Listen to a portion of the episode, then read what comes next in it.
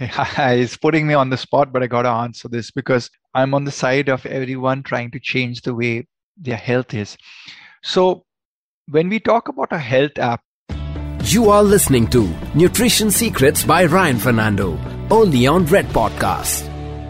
Welcome to another episode of Nutrition Secrets with Ryan Fernando. My name is Disha Oberoi, and I am extremely excited because Ryan and I both are based out of Bangalore, the tech capital of India, and uh, we all use very many apps across the country and the world today. Ryan, after the two years of pandemic, a lot has changed, including workouts and health tracking. Apps have flooded our uh, app stores and markets. I want you to very honestly answer a few questions about these apps. First, to begin with, do they work? it's putting me on the spot, but I got to answer this because I'm on the side of everyone trying to change the way their health is. So, when we talk about a health app, I, I categorize them into the tech department. Anything that has technology, will it work? The answer is yes. Uh, it definitely works. It definitely gives you insight. And let me tell you how it works for the athlete with a caveat that it does not work for the Aam Aadmi.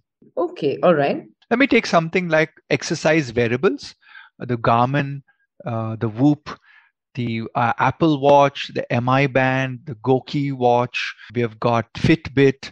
We've got half a dozen Chinese makers bringing in these exercise wearables that track heart rate, uh, number of steps, maybe calories, uh, sleep, and various functions wherein I've heard now even BP and oxygen saturation is being calculated. Yes. You know, I use a Garmin uh, and I use a very sophisticated Garmin and I bought it with much fanfare like most people do.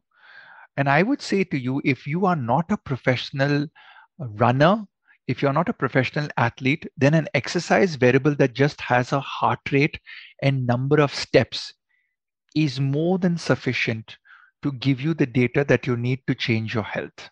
Uh, and this is coming from a perspective of you and I, Disha, who are common people, we are not athletes. So, what, to su- what about um, Ryan? People who are active but not athletes.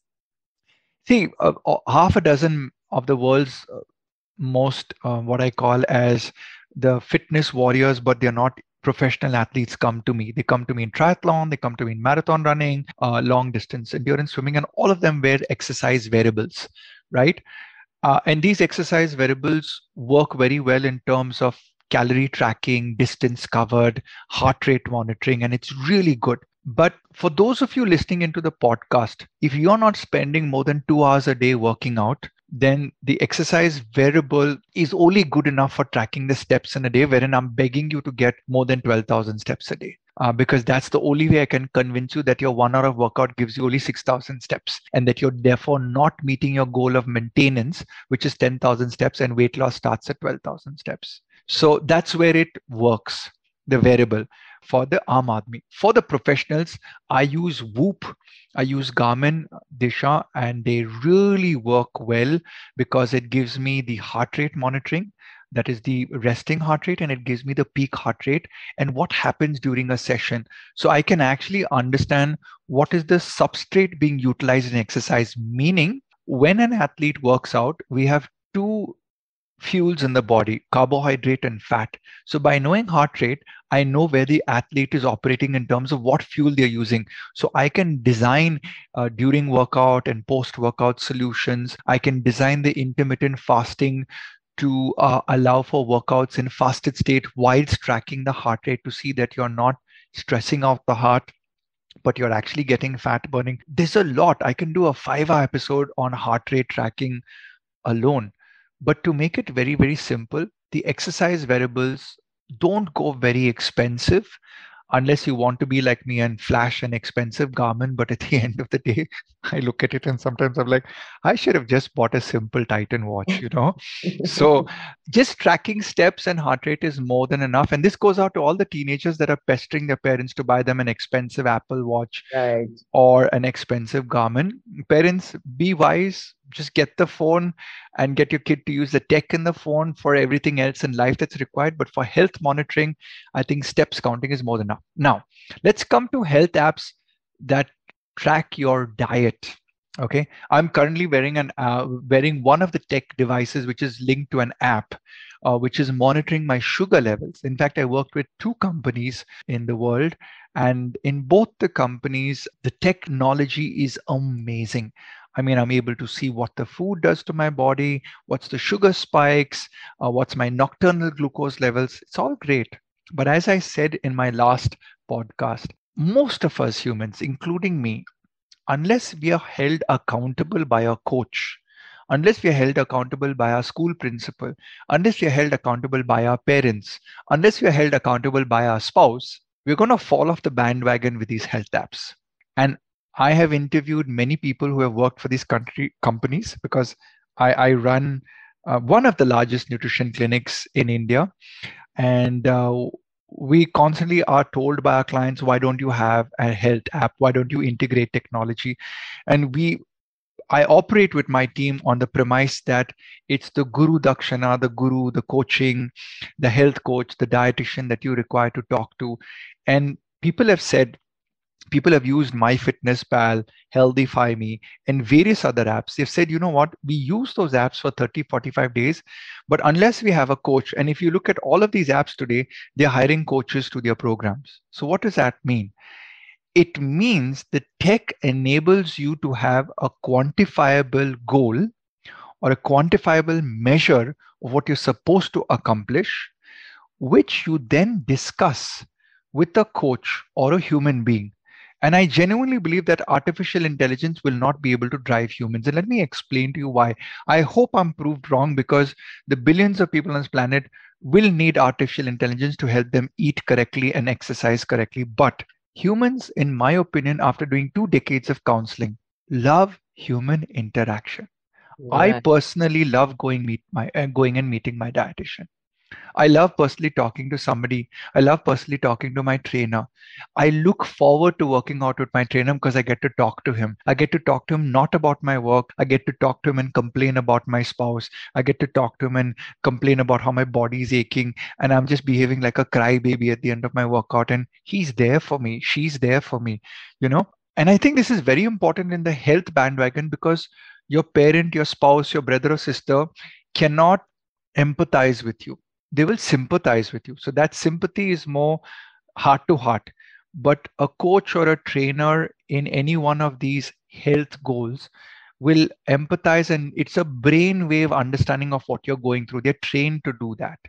I don't see that uh, uh, an app or a technology wearable device will be able to do that. Yes, it'll say, congratulations, you won, you won the maximum number of steps in a day and all, but going out and meeting my friends versus watching Instagram videos, I'd pick going out and meeting my friends any day over any dopamine released internet, uh, you know, app. So I think people are going is there yeah. a possibility that what happens with uh, engaging with people is that you get other perspectives as well? Because you otherwise on your own over analyze the data that these health apps are throwing at you in graphs and numbers and percentages. Do you think how much time does one spend looking and reading this data? Does it add to the anxiety or how does one look at it? You know you said we are from the tech capital of India, which is Bangalore and the Silicon Valley. I think our population is skewed because everyone's techie, everyone's analytical, and everyone's logical. But I, when I work cross spectrum across India and across the world, what you just said to me is it stressing out people? Yes. So unless you're in the hands of a good coach, a good nutrition coach, a good health coach, a good trainer, physical fitness trainer, they're going to help you digest that information. One, Two, they're going to help you motivate. Like I told you, right? I'm wearing the CGM. I don't have a coach tracking me. So I'm least bothered. I'm having a cup of coffee right now and I'm supposed to have entered it in and I'm not bothered to enter it. In fact, I've not entered my food for the last three days. I don't have anyone chasing up on me. And I understand my personality is not about data.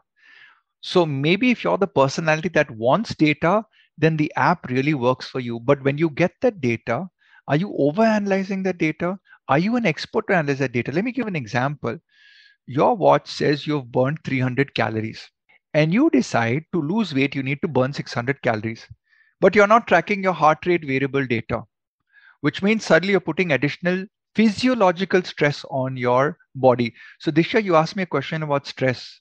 I've seen people, and I genuinely believe that a lot of the deaths recently of the heart attacks um, in, in hitting youngsters in gyms and all is because everyone wants to be a James Bond at any age and try and prove themselves and you know the heart rate tracker says oh you know you're in this zone and you can get into that zone and you got to do so many thousand steps. And everyone's forgotten to just listen to their body and say you know what? I feel good today. I'm going to go a little longer. I don't feel so good today. I'm going to take a little bit rest it's a double-edged sword. I love technology. I won olympic medals with technology. I endorse technology. I'm the first utilizer of technology.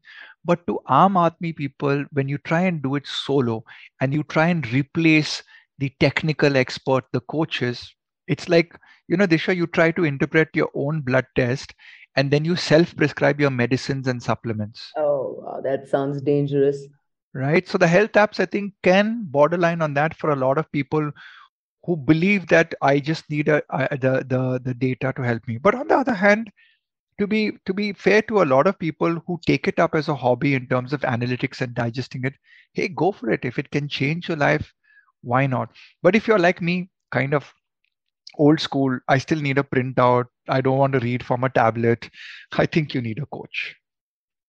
Would you say that for someone who's not a professional athlete or a number cruncher, a balance of technology and human touch would be the way ideal way forward?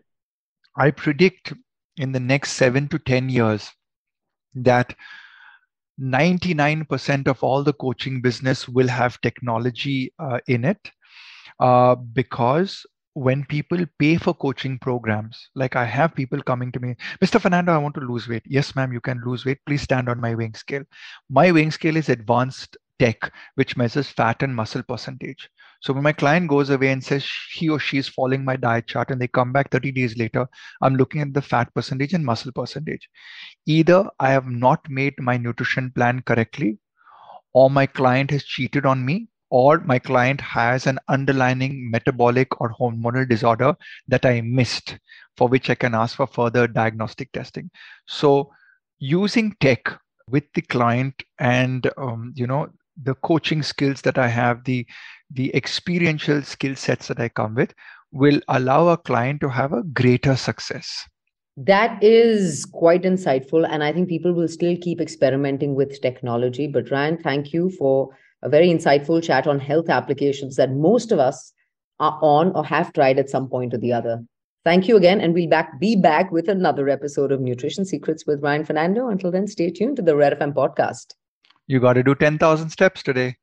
Bajate raho. You are listening to Nutrition Secrets by Ryan Fernando, only on Red Podcast.